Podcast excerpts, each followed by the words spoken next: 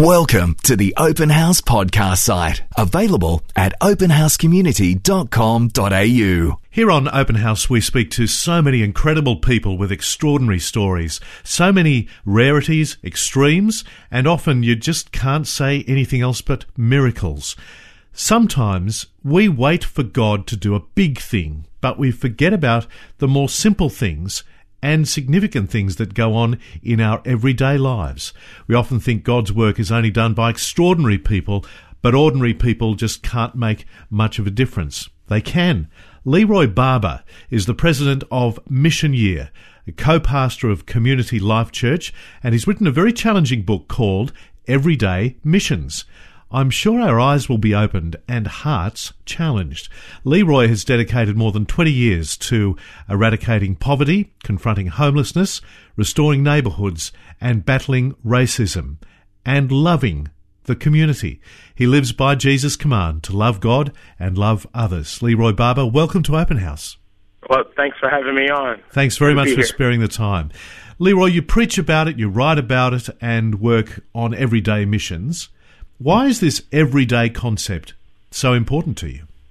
Uh, it's become important. I think for a long time I believed that I had to have a special call and I have these extraordinary gifts and all of these kind of things to to serve Jesus and to love people and to do something great in the world. And I just have discovered after so many years that man, God really likes doing big things from small places, right? From ordinary places. And maybe I should have known this all along, but it's just been a revelation for me over time. And I, and I feel like maybe invite others to kind of start thinking this way.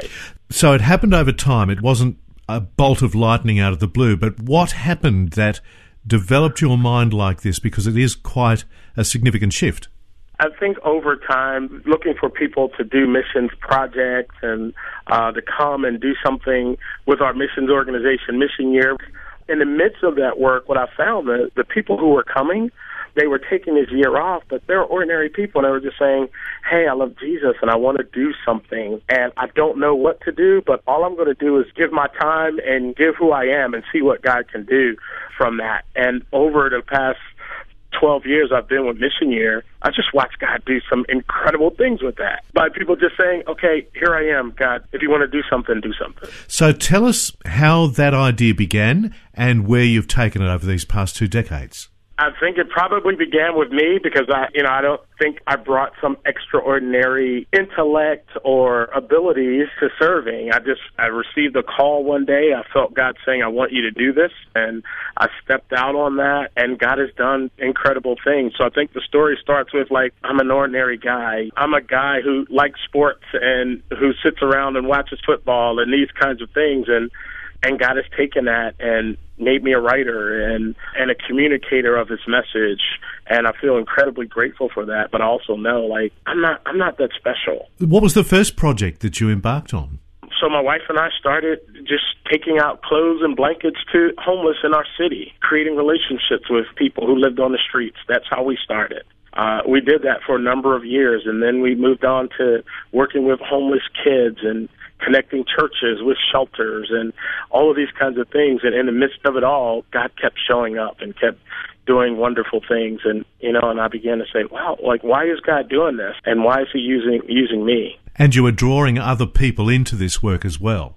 Maybe it was, oh, if Leroy can do that, then maybe I can. you know, so maybe that's what draws people. Like this regular guy is doing a part of God's incredible work. Maybe I can be a part of it. And and of course I started studying scriptures and I picked up this theme, right? So here's David, right? Not even chosen by his own dad, you know, not even thought he would be the guy chosen as king, right? But here he is chosen by God, right? Or Peter, the big mouth guy, the ordinary fisherman guy, he ends up being the leader and he ends up the guy that Jesus says, all right, Peter, like, I'm going to carry you. And as I carry you, I want you to do some incredible things, right? And so Peter goes up and down and up and down, and eventually uh, he's in this moment with Jesus when Jesus says, Do you love me? Do you love me? Do you love me? And Peter knows he's been found out as denying Jesus. But in that moment, Jesus says, Okay, you have this heart? Then feed my sheep. And Peter goes on to become this incredible voice, right? Of the gospel and of the kingdom. from an ordinary place. So the theme is there in Scripture.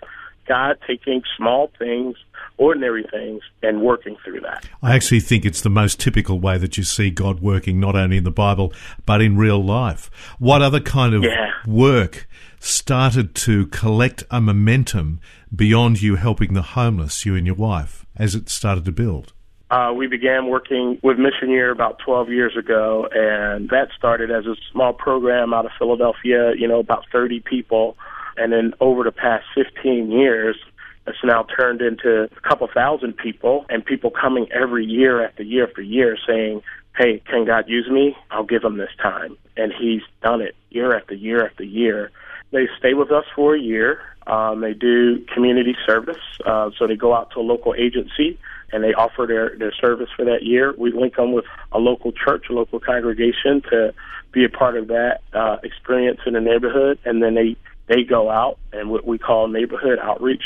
That's not outreach in the kind of typical evangelical mode. It's outreach in a sense of I'm going to get to know people. I'm going to hang with kids. I'm going to visit some seniors. I'm going to go to the ballpark or the library, and I'm going to see where people are, and I'm going to connect in those places. And it's changed not only people's lives, but neighborhood, the lives of people in neighborhoods and communities where people are struggling. God's been there in this kind of approach of I'm an everyday person, I'm a normal person. I happen to know this incredible God.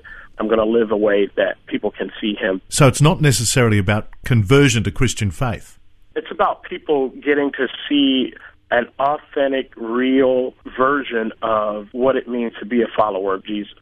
Now, do I think Jesus is a great thing going? Absolutely. And do I want people to know him?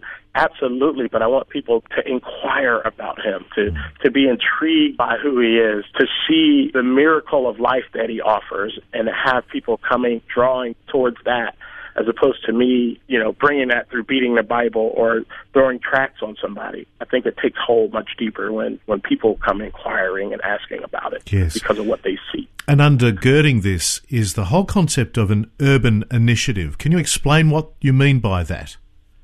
There are so many places and communities and neighborhoods where there's structural injustice from the environment to housing to schooling, all those kinds of things.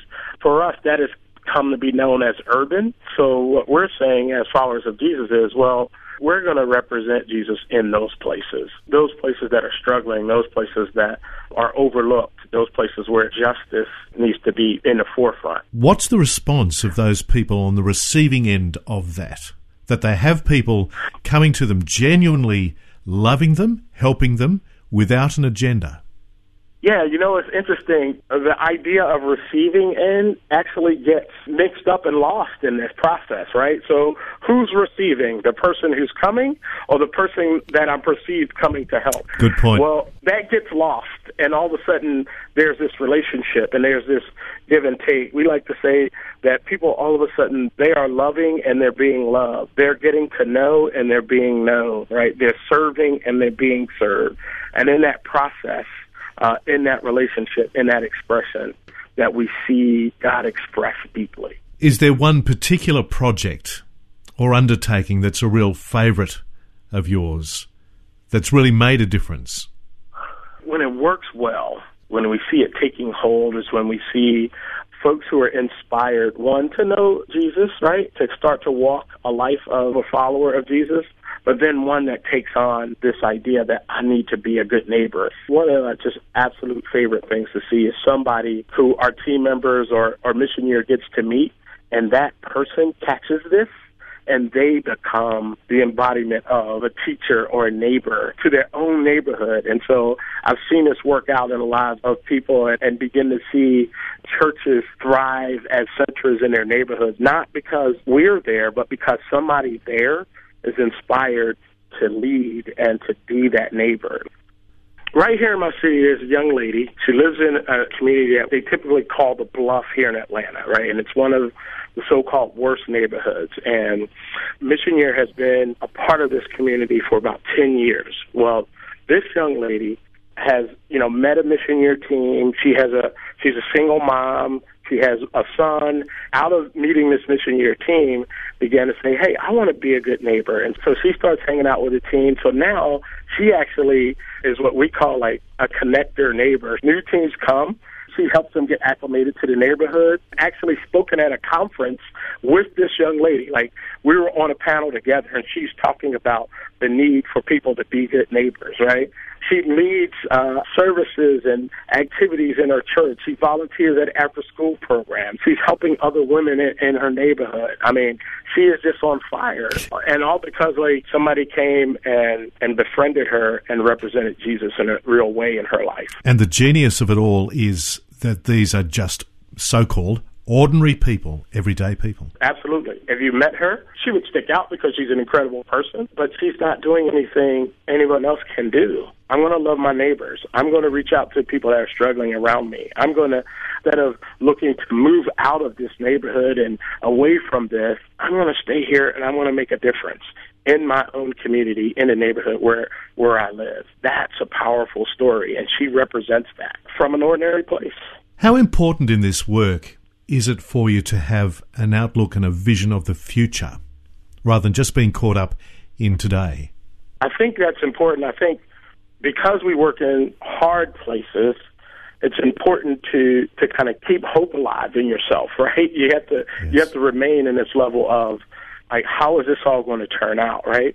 And that's where I adopt Dr. King's philosophy. And Dr. King said justice is on our side. And so that keeps me going. Like there's evil, there's injustice, there's bad things going on, but we trust that God will do that over time. If there's somebody listening to our conversation tonight on Open House who feels, yep, I fit that bill. I've got this heart to do something. Doesn't have to be extraordinary and I'm just an everyday kind of person. What would you say to them? My dream for this book and this message is that those people would have permission to live those dreams out, to act on those things, to not feel like you're less, not feel like you have nothing to offer, but go for it. Let it be your permission slip to dream and to reach out and to represent the good that exists in our world and in our universe and through the God that we love. And have a posture of optimism and what can be achieved rather than why it can't be. Yes. I think it's quite normal to have a posture of disparity. It's not going to go well. Like, it's not safe. Nothing's going to work. To me, that's quite normal. That's quite natural. What moves us into the extraordinary is that we believe that it will change and that something will happen and that we work towards that. We live that in our souls and in our lives. That's extraordinary. Leroy Barber, you're an absolute inspiration, and I'm so glad that you've joined us on Open House. We'll put the details up on our Open House community Facebook page about uh, your website for Mission Year and uh, the book Everyday Missions. Thanks so much for joining us. Well, thanks for having me. I enjoyed it. We hope you enjoyed this Open House podcast. Thanks to Christian Super and Real World Technology Solutions. To hear more from Open House, visit openhousecommunity.com.au.